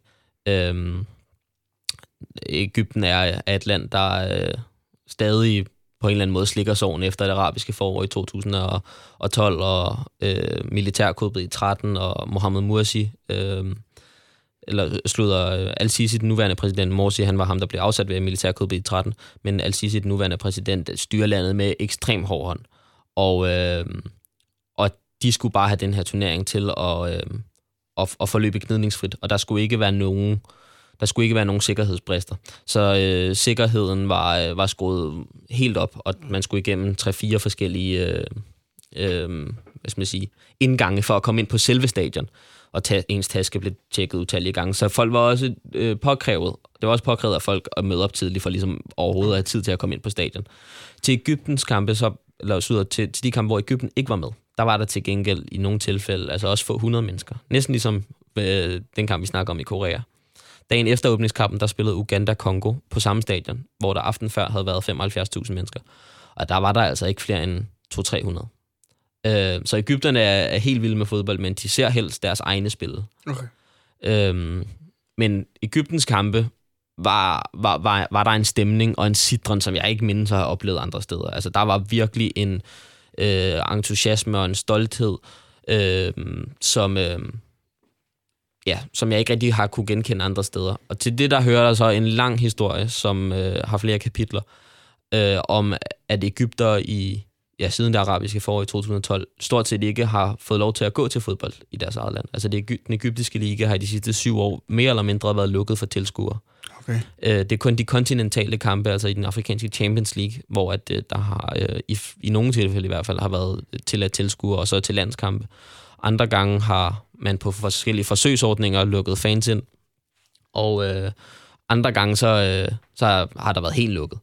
Og sådan har det egentlig oftest været. Og det er fordi, at den egyptiske fodboldfankultur har, øh, har meget, meget tætte forbindelser til, øh, til nogle af de øh, oppositionsbevægelser, der stod bag det arabiske forår, og som øh, vel, endte, endte med at vælte præsident Mubarak, som sad ved magten i 30 år indtil i 2012, og som også er meget kritiske mod det nuværende regime al-Sisi, som styrer landet i en meget, meget autoritær retning. Øh, så ligesom for, for at bekæmpe nogle af de her øh, fodboldfans skråstreg øh, oppositionskræfter, så har man simpelthen øh, lukket, øh, lukket tribunerne. Og, øh, og den her turnering var et forsøg fra øh, Al-Sisis side til at øh, lukke fans ind på stadion igen.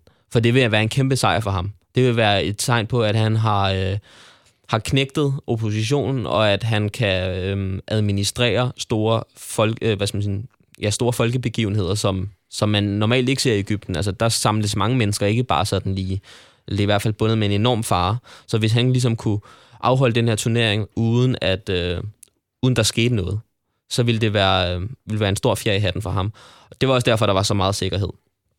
Øh, og at der var etableret sådan et fan-ID-system, mm. hvor at man skulle søge om adgang til at få lov til at købe billetter. Fordi at der er, jeg ved ikke hvor mange, men der er i hvert fald rigtig mange fans af de store Cairo-klubber, Al-Ahli og Samalek, som øh, har tætte forbindelser til de her ultrasbevægelser, eller som er en del af de her ultrasbevægelser, som er fodbold, både fodbold og politiske organisationer, som, øh, som man ikke vil have på stadion. Folk skulle ligesom godkendes for at, for at få lov til at købe en billet. Øh, så det var en enormt iscenesat øh, begivenhed, og Al-Sisi var også på stadion øh, til åbningskampen og bød velkommen. Og øh, og på den måde var det også en enormt politiseret øh, slutrunde. Hvordan endte det så for, for altså hele slutrunden til betragtning? Det endte, det endte ret dårligt faktisk. Okay. Ikke at der på den måde opstod problemer. Der var kun én kamp, så vidt jeg ved i hvert fald, som, hvor jeg selv var til stede. Øh, Senegal-Algeriet i gruppespillet. Hvor at, øh, der, øh, der opstod, opstod problemer ved indgangene. Algeriet var dem, der havde klart flest fans med.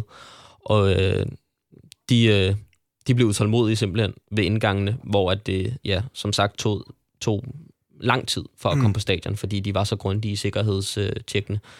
Øh, så de, de forserede simpelthen indgang og øh, sprang over hegnet, og øh, jeg ved ikke, om de alle sammen havde billet, eller, øh, eller præcis, hvad skal man sige, hvem der blev lukket ind på stadion. Der skete ikke mere end det. Men, men det viste ligesom bare, at, at der var alligevel var nogle sprækker, og at det fundamentet er ret skrøbeligt, og at de egyptiske myndigheder øh, på en eller anden måde har, har glemt, hvordan det er at afvikle en fodboldkamp på, ja. på ordentlig måde. Øh, men sikkerheden i det hele taget, eller sikkerhedsforanstaltningerne levede op til, øh, til Al-Sisis krav, er jeg sikker på, fordi der skete ikke noget. Men Ægypten røg ud i 8. finalen. Meget, meget overraskende. De var jo blandt de absolut største favoritter til at vinde turneringen, men røg ud til Sydafrika. Og øh, for, en, for en autoritær leder, der havde gjort alt, hvad han kunne for at lade sig associere med, med landsholdet, så var det jo også et nederlag for ham, at Ægypten røg ud så tidligt. Øhm, og øh, han havde helt sikkert håbet på at kunne sole sig i Mohamed Salahs øh, triumf for Ægyptens 8. mesterskab, og øh, hvilket ligesom ville konsolidere deres plads som Afrikas mest vindende nation nogensinde.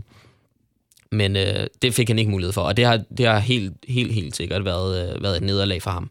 Selvom at man kan, kan se uden for banen, så fik de egentlig afviklet turneringen under, under øh, rolige forhold.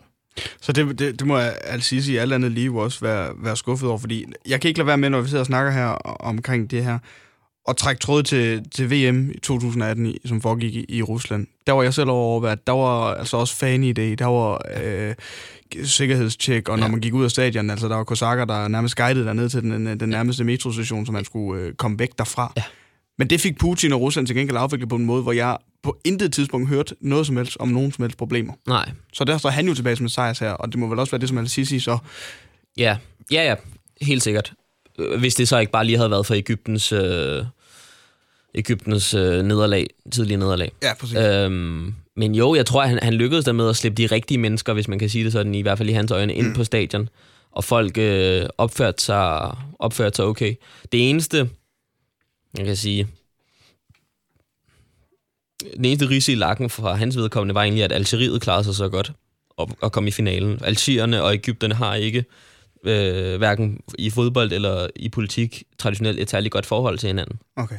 Og øh, de, øh, de mange algeriske fans på stadion i finalen, hvor jeg så godt nok var rejst hjem, men, men, men fulgte med på, øh, på computeren, øh, de, øh, de sang øh, altså, anti-alsisiske øh, sange. Øh, sang blandt andet øh, en sang om øh, Mohammed Abu Trika, som øh, er, øh, er en helt central figur både i egyptisk fodbold og egyptisk politik. Han er mange år i landsholdsspiller og har vundet øh, både et væld af nationale mesterskaber og også kontinentale mesterskaber med Al-Ahli. Og er i egyptisk fodbold faktisk større end Mohammed Salah. Øh, okay. Salah kan nok nå at blive endnu større, men lige nu er Abu Trika stadig øh, den helt store stjerne. Han stoppede karrieren for hvad, hvad en håndfuld år siden. Men, øh, men altså en, en, en helt enorm stor fodboldspiller, som øh, er i dag lever i eksil i Katar, fordi øh, han er øh, intet mindre end blevet skrevet på øh, terrorlisten af Al-Sisi. Øh, altså listen over øh, terrormistænkte, som, øh, ja, som hvis de kommer til Ægypten skal anholdes. Øh, officielt så handler det om, at øh, Al-Sisis regime mener, at Abu Trika har doneret penge til det muslimske broderskab, som er det, den organisation eller bevægelse, som den tidligere præsident Mohammed Morsi var en del af, og altså øh, i dag er en fjende af, af dem, der sad ved magten. Øh, I virkeligheden handler det nok snarere om, at Abu Trika har øh, åbent øh, udtrykt sympati med nogle af de her ultrasbevægelser, som øh, stod bag det arabiske forår, og som ligesom hele tiden øh, ligger ulmer og tror, tror med og og, øh, og hvad sådan, øh, foranledet til, til politisk opstand, både på, mm. på, på offentlige pladser og til fodboldkampe. Øh, så, så Ægyptens største fodboldspiller, måske nogensinde faktisk, han, øh, han er fordrevet fra, fra landet. Og han fik opbakning i finalen fra de algeriske fans. Og det, det har man 100% ikke øh, synes om øh, i, på politisk topniveau. Øh, fordi Abu Trika er... Øh, ja, han er, han er kendt, han er sådan offentlig kendt som, hvis ikke øh, i sig selv modstander af Al-Sisi, det er, han, det er han også, men så i hvert fald et symbol på øh, den folkelige modstand mod Al-Sisi. Og øh, han fik lige pludselig en plads i, i finalen, og også øh, lidt sporadisk under nogle andre kampe, men, men måske særligt i finalen.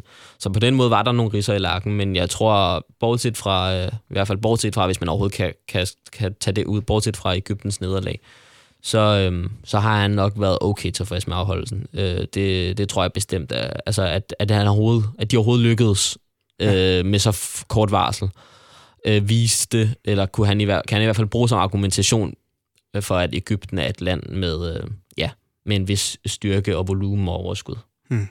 Udover at overvære en turnering, der kun var ja, 80% øh, klar, alle de her interne politiske stridigheder, der er der imellem, men din egen sådan, havde du nogle egen sådan fodboldmæssige højdepunkter fra, fra, fra den her turnering?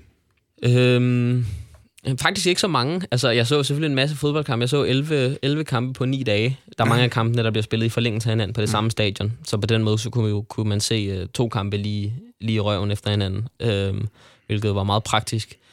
Men ellers så handlede det egentlig ikke særlig meget om spillet på banen øh, for mig. Altså, jeg var meget mere optaget af det, der skete udenfor, og... Øh, og skrev også, de artikler, jeg skrev, handlede heller ikke så meget om, øh, hvad skal man sige, de største profiler, eller de taktiske tendenser, eller hvad man ellers normalt snakker om til et EM og et VM.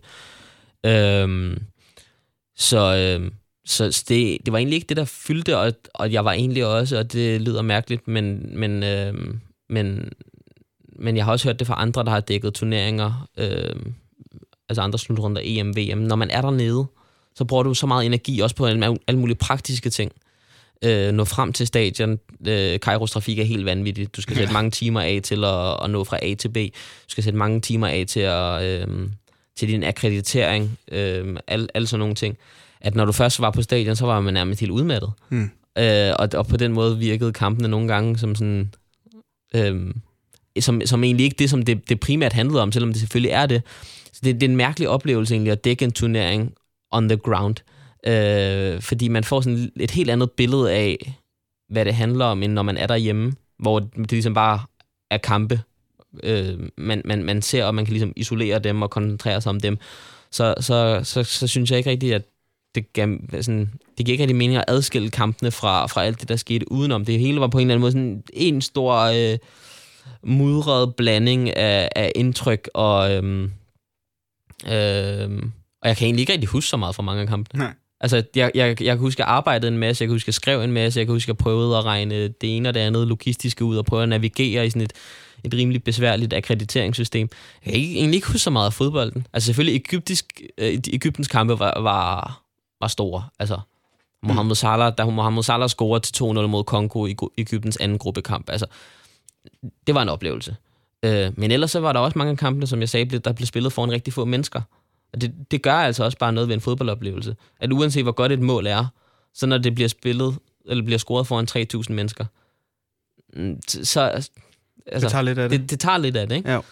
Så, så de største fodboldoplevelser, selvom Ægypten ikke spillede særlig godt, det må have været Ægyptens kampe. Ja. Altså fordi, at der kan man så sige, der er det lidt omvendt, ikke? Altså uanset hvor, hvor dårligt spillet er, så bliver det ligesom løftet af de 75.000 mm. øh, ellevillige tilskuere. I, afslutningsvis her, Oscar, hvordan tror du, at fremtiden ser ud for det afrikanske fodboldforbund øh, med alle de her øh, skandaler, korruption og hvad ved jeg, der Jamen der, altså, der er jo der simpelthen sket det, som blev annonceret på det pressemøde, som jeg refererede til før, at FIFA fra 1. august og 6 måneder frem har sat det afrikanske fodboldforbund under supervision. Og det er aldrig sket før, at et, et helt kontinentalt forbund ligesom er blevet sat under administration fra, fra det internationale fodboldforbund. Så i, i, den, i den korte... Øh, i den korte fremtid, altså der er det afrikanske fodboldforbund på en eller anden måde sat ud af funktion. Altså det bliver drevet mere eller mindre af FIFA. FIFA, der har indsat et officielt Afrika-delegat, som så godt nok er fra Afrika, hvilket der er en vis symbolik i Fatma Samura fra Senegal. Øhm, hvad der skal ske derefter, det er der ikke nogen, der ved. Og det kommer an på den, øh, tror jeg, det kommer an på den undersøgelse, som FIFAs etikkomité lige nu kører mod øh, Ahmed Ahmad, ja. øh, præsidenten som, øh, som den, den mener jeg, for jeg har en anklaget for alt muligt. De, de franske myndigheder kører også en sag mod ham. De kører en korruptionssag mod ham. FIFAs etikkomité kører en sag mod ham om anklager af kaffeansatte. Øh, og hvis, øh, hvis han ikke kommer godt ud af den, så har han ikke nogen fremtid i det afrikanske fodboldforbund. Øhm, og hvem skal så overtage dem? Det er ikke rigtig lige til at se. Øh, I hvert fald ikke nogen, som øh, han ikke er gode venner med, og som man, man måske øh, ikke rigtig betror opgaven til at, til at ændre på den retning, forbundet bevæger sig i lige nu. Så øh, jeg tror ikke, at jeg tror egentlig ikke, det går en særlig god fremtid med de næste øh, få år, fordi igen, ligesom vi snakkede om tidligt, så er det her ikke noget, du kan isolere til en person, selvom det er en person, der lige er i rampelyset. Det er, det er et systemisk problem mm. i forbundet, øh, og det, det stikker dybere end som så. Og øh, det er ikke bare, selvom det måske er personsager, der tager overskrifterne, så er det, ja, så, så er det mere omfangsrigt. Og, øh, og derfor så er det ikke et problem, der bliver løst på et, to eller tre år. Øh, og, øh, og jeg har, ja, jeg har, jeg er ikke særlig optimistisk på, på vegne af det afrikanske fodboldforbund, ligesom jeg ikke rigtig er så optimistisk på vegne af FIFA. Altså, fodboldens bærende institutioner virker bare til at, øh, at være fanget i, øh, i en eller anden ond cirkel, hvor at problemerne bliver løst øh, af nye problemer. Ja. Det er øh, altså problematisk dernede, og der er ingen tvivl om, at det bliver spændende at finde ud af, følge med i, hvad der kommer til øh, at ske med det afrikanske fodboldforbund. Det var i hvert fald øh, det tredje minde, Oscar, som du er med. African Cup of Nations øh, 2019. øh, en vild fortælling, en vild fodboldturnering, en vild fodboldkultur, som øh, jeg håber, du får lov til at udforske endnu mere, som, øh, som, som du har lyst til. Tusind tak for det minde i hvert fald. Selvfølgelig.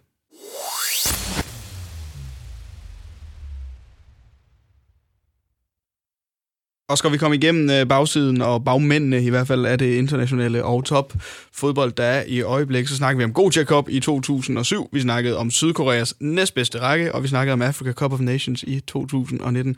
Oscar Rostein, du er i gang med de det idéhistorie. Du er sportsskrivent for blandt andet Zetland og andre medier også. Tusind tak for dine øh, tre minder og for dit øh, besøg i den her uges udgave. Det var så lidt.